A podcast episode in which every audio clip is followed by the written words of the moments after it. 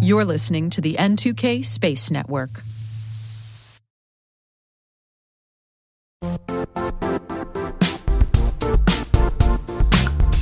Don't struggle to align your organization's cybersecurity with business risk.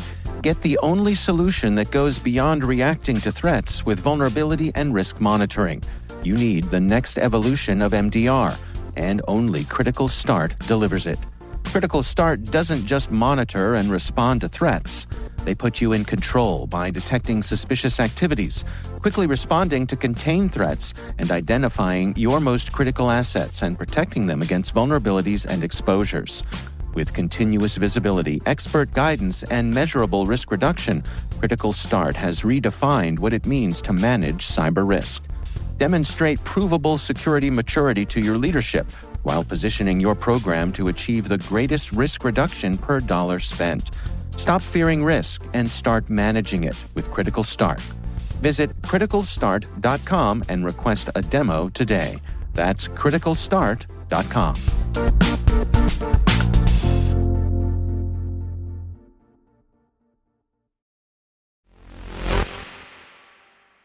Last week, we told you the tale of two virgins.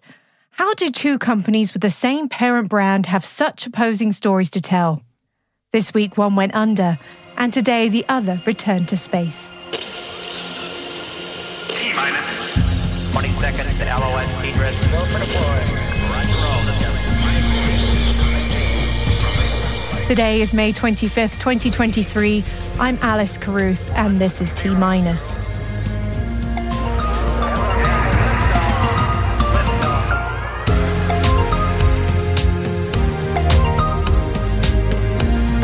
Virgin Galactic returns to space. Space Force is partnering with the Air Force on offensive space cyber operations. South Korea delivers its first commercial grade satellite into orbit. And Dave Bittner from our sister podcast, The Cyberwire Daily, will be bringing us his conversation with Jon Check, Executive Director of Cyber Protection Solutions at Raytheon Intelligence and Space.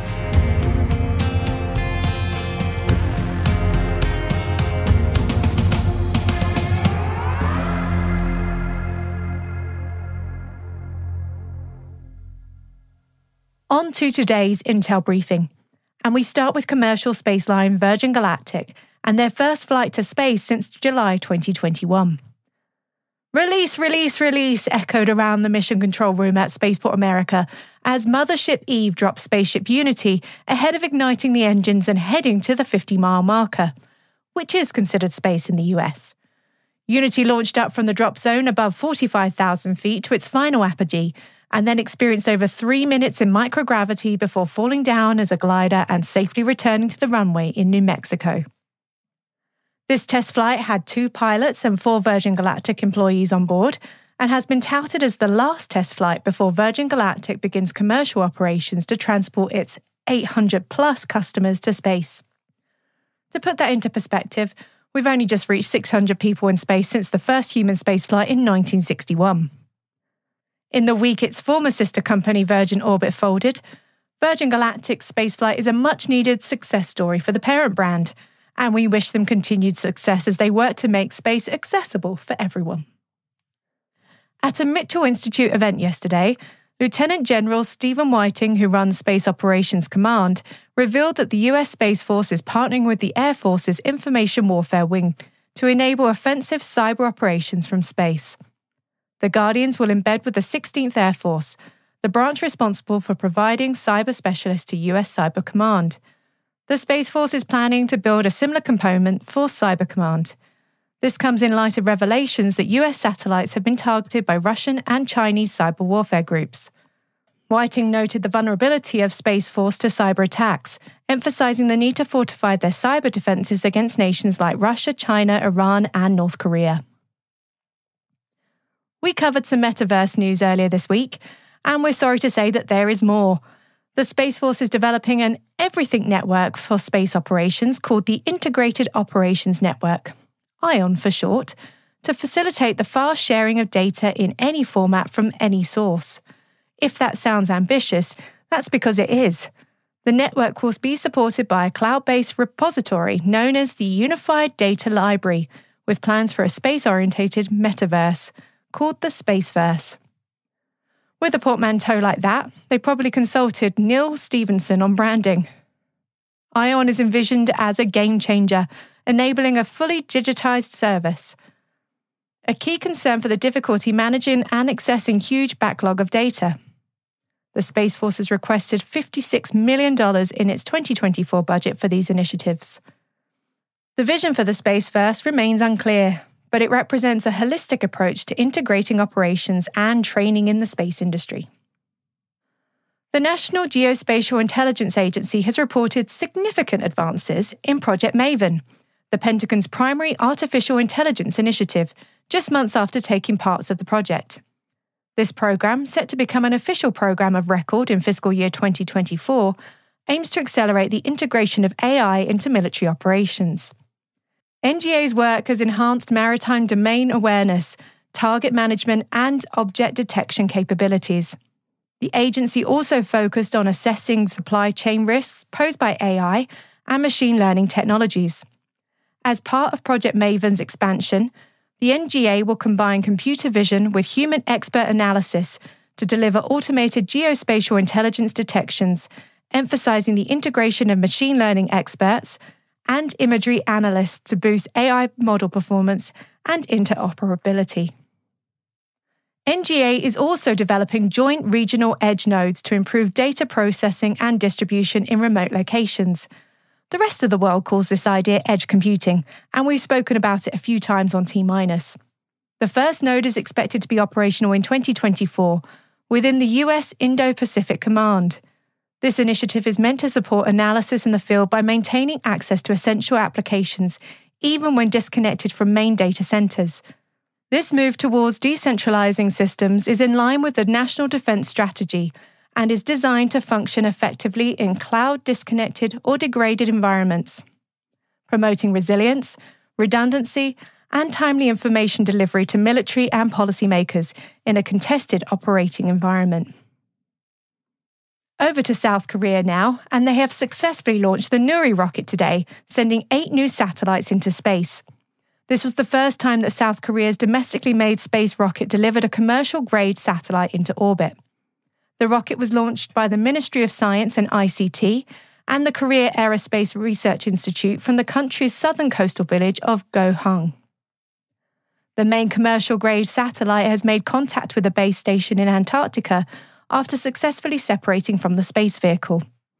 Six other Cube satellites were also deployed, but the Science Ministry has said it's checking if one remaining CubeSat was released nominally. The satellites are said to be a critical part of the country's space programme. On to Australia now, and satellite company Fleet Space Technologies has raised over 33 million US dollars in a Series C funding round. Fleet Space produces a satellite based mineral exploration constellation called Exosphere that is used worldwide. Exosphere is currently operated by more than 30 clients, including Rio Tinto, Barrick Gold Corporation, Core Lithium, and Gold Fields. The company says that many of these minerals play a pivotal role in the energy transition needed to achieve global net zero targets. Fleet has almost doubled its valuation since raising its Series B round in 2021 this Series C funding round brings the total valuation of the company to over 220 million US dollars. The Wall Street Journal is reporting that TV services company Dish is in talks to sell its new satellite to sell mobile phone service through Amazon.com. The journal reports that details of the new plans could be announced as soon as next month. Federal regulators have already set a June 14th deadline for Dish to meet certain network coverage milestones, and not reaching these milestones could lead to financial penalties. A team from Brigham Young University has received close to $1 million from the US Army Corps of Engineers to study the effects of noise pollution on wildlife from spaceports. The research team is focused on Vandenberg Air Force Base that's seen a dramatic increase in launch cadence in recent years. Meanwhile, over in Europe, the efforts of the space community to address global climate change have been recognised with a special award the International Astronautical Federation has presented the European Space Agency with a Space for Climate Protection Award. The Earth Observation Dashboard collaboration between ESA, JAXA, and NASA was highlighted for the ways in which remote sensing data can support climate protection and allow the global population to easily access information that may be fundamental to protect our planet.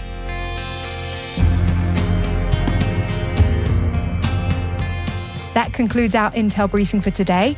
But you can read more about all the stories we have covered in the selected reading section on our website, space.n2k.com. And hey, T Minus crew, if your business is looking to grow your voice in the industry, expand the reach of your thought leadership, or recruit talent, T Minus can help. We'd like to hear from you. Send us an email at space at n2k.com or send us a note through the website so we can connect about building a program to meet your goals. Stay with us for Dave Bittner's conversation with Jon Check from Raytheon Intelligence and Space about their support for the National Collegiate Cyber Defense Competition.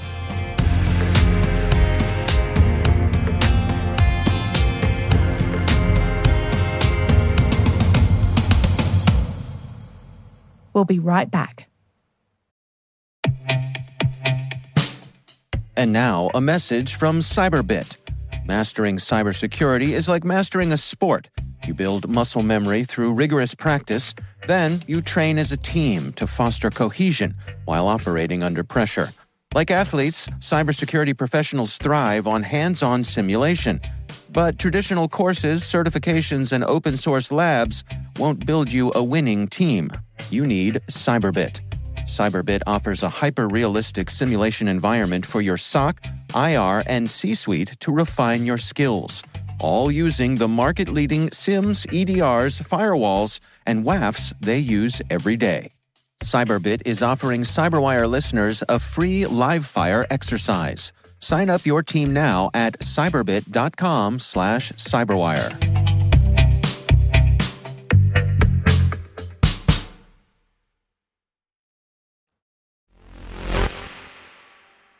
Dave Bittner, host of our sister podcast, The Cyberwire Daily, recently caught up with Jon Check, Executive Director of Cyber Protection Solutions at Raytheon Intelligence and Space. In keeping with our series of interviews this week on education and student competitions, they spoke about Raytheon's support for the National Collegiate Cyber Defense Competition, another critical domain investment for the space industry. Dave Bittner shares this report. Jon Check is Executive Director of Cyber Protection Solutions at Raytheon Intelligence and Space. In collaboration with my N2K colleagues on the T Minus podcast, I caught up with him at the RSA conference for insights on cybersecurity and workforce strategy for the space community. Can you give us some insights as to what the situation is on the ground? I mean, I know we talk over on the cybersecurity side about uh, that there are skills gaps, that there's challenges in hiring people. Is it pretty much the same in space? Yes, I would say in space the same rules apply, right? There's the skills gap, lack of diversity, right? Something that we also need to address uh, because I mean space is has Earth's problems. It's all the same thing. I love it. Right?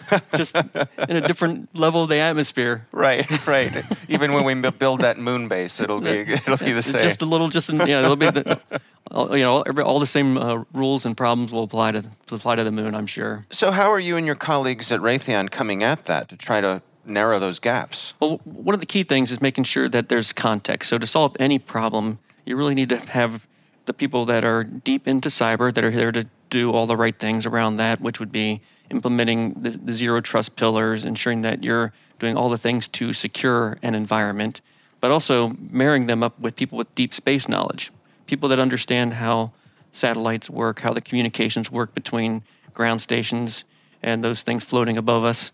And how does that, and how do they talk between them? And so you put those two contexts together. You just can't just have, it's, it, you know, ultimately, cyber is a team sport. Mm-hmm. And that requires all players to be engaged in helping each other fill the gaps that they don't have in knowledge. And that's one of the critical learnings we have within Raytheon is we have a part of our business that does offensive cyber. So we've developed something we call Raytheon Offensive Labs, where we teach our defenders to think like an attacker, which means that's a totally different mindset you approach a problem to versus the, one of the gaps we have in traditional learning I'll say in traditional colleges and universities, they do great work, but they don't teach offensive cyber. Hmm.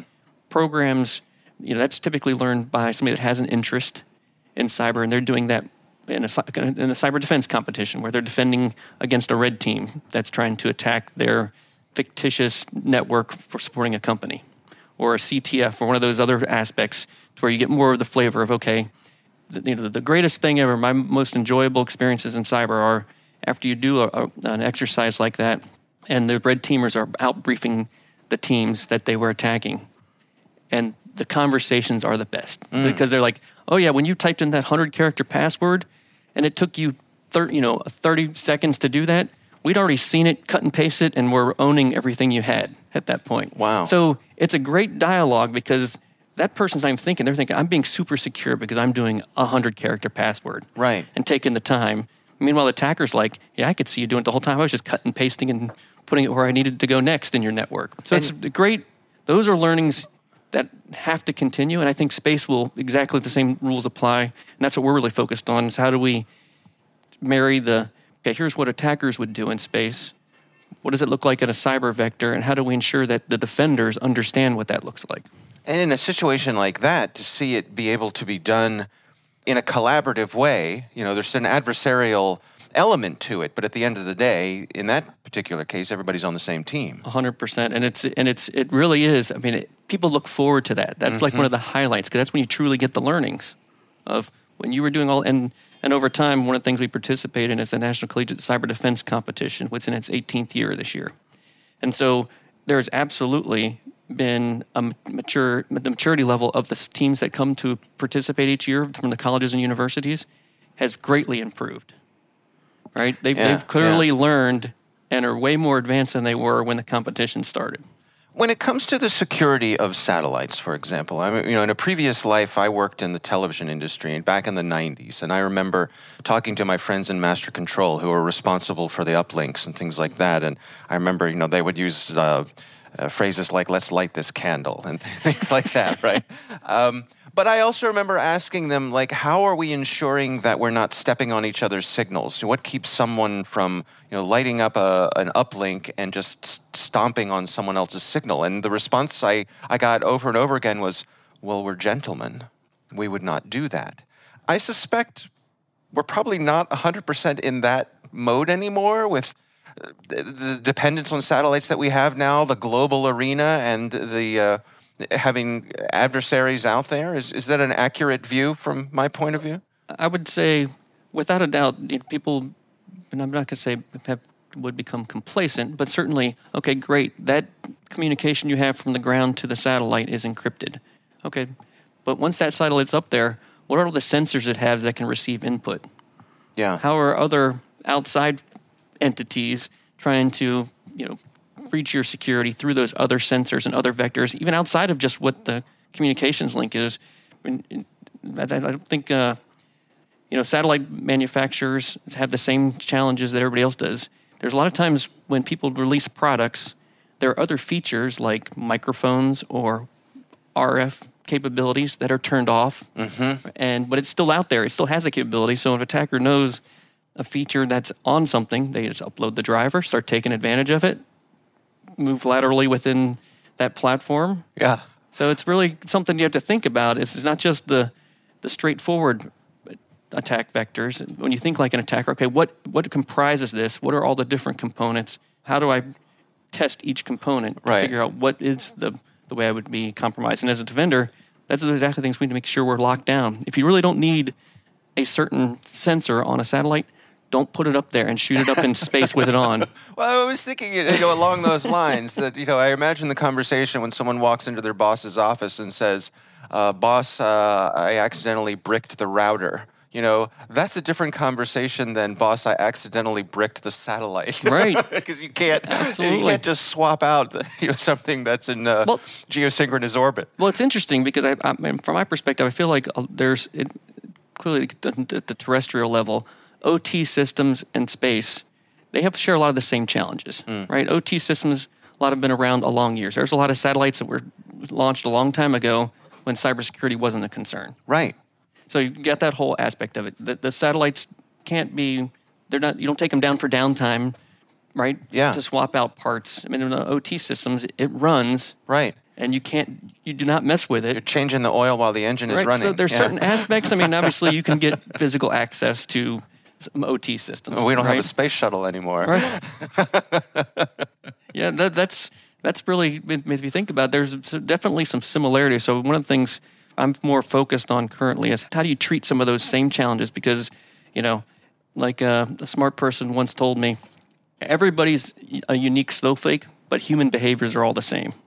And with cybersecurity, space is a unique environment, but all the cybersecurity challenges, opportunities exist the same there as they do here on Earth.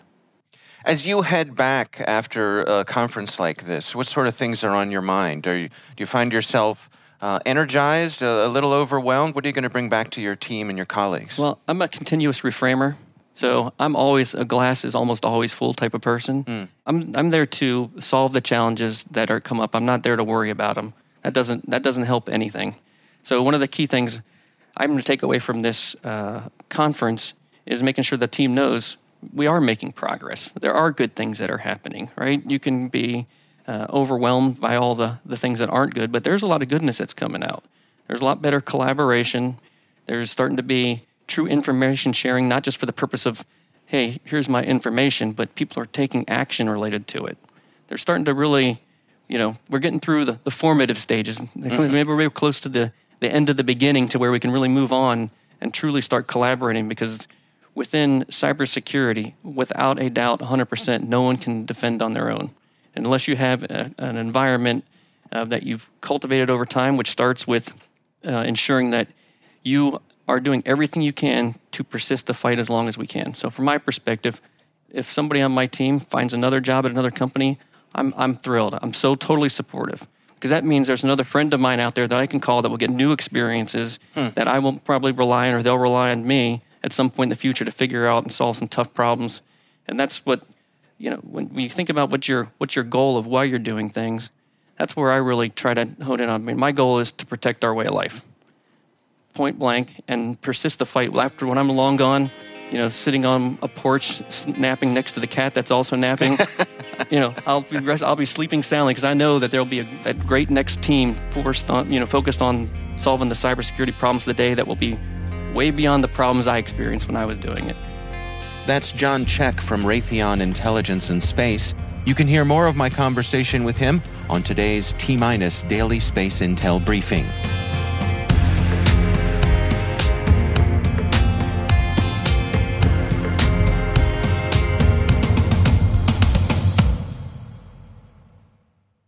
And we'll be right back. And now a word from our sponsor, Netskope. Netskope is a worldwide leader in SASE and zero trust. Its unified platform, Netskope One, provides optimized access and zero trust security for people, devices, and data anywhere they go, helping customers reduce risk, accelerate performance, and get unrivaled visibility into any cloud, web, and private application activity. To learn more about how Netskope helps customers be ready for anything on their SASE journey, visit netskope.com.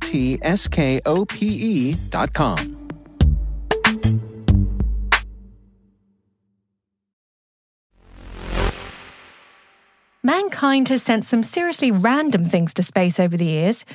It seems that brands know no limits when it comes to the challenge of sending objects as a promotional stunt. In 2009, it was Toshiba who decided to appeal to the resident couch potatoes with a space chair advertisement. In 2012, Harvard students sent a space burger up in Operation Skyfall. There's been dirt from Yankee Stadium, at least we forget Tesla and their mannequin in a spacesuit known as Starman. Well, this weekend, 1,000 Lego astronauts were sent to the edge of space on a stratospheric balloon. The plastic figurines took off from a small airport in Slovakia. The Lego men were seated on a 3D printed space shuttle like platform made of a sturdy but lightweight carbon composite material. The vehicle and platform were designed by a team of space architects and engineers from Slovakia and the Czech Republic, looking to inspire future generations to learn about space. This isn't the first Lego in space, however. There's been Lego figurines and even a Lego ISS on the space station. And you should see the video from 2012 when a Canadian Lego figurine was filmed in space. And while you're at it, check out the amazing photographs of the latest Legonauts. Yes, a fitting name, right? We've included the link in the selected reading section on our website. And let us know what would you send up?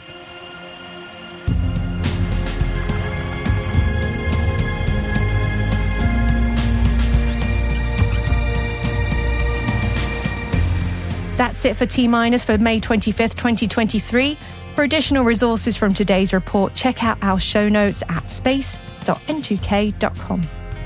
We're privileged that N2K and podcasts like T Minus are part of the daily routine for many of the most influential leaders and operators in the public and private sector, from the Fortune 500 to many of the world's preeminent intelligence and law enforcement agencies. This episode was mixed by Elliot Peltzman and Trey Hester, with original music and sound designed by Elliot Peltzman. Our executive producer is Brandon Karpf. Our chief intelligence officer is Eric Tillman and I'm Alice Carruth. Thanks for listening.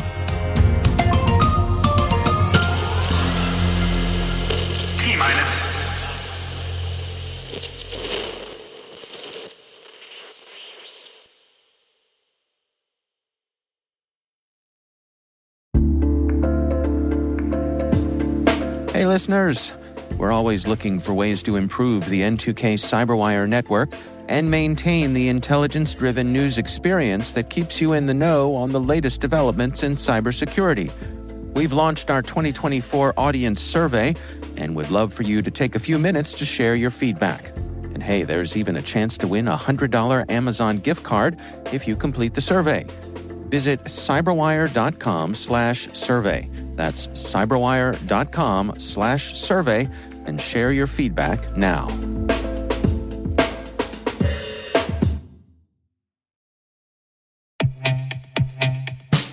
And now, a word from our sponsor, Syxsense. Syxsense provides award winning cloud based automated endpoint and vulnerability management solutions to streamline IT and security operations. With its advanced platform, businesses gain complete visibility and control over their infrastructure, reducing IT and security risks and optimizing operational efficiency. With Syxsense, you'll get real time alerts, risk based vulnerability prioritization and remediations, and an intuitive automation and orchestration engine so you can focus on your core business goals. Confident in the knowledge that your enterprise is secure, compliant, and running smoothly. To learn why enterprises choose Syxsense, visit syxsense.com.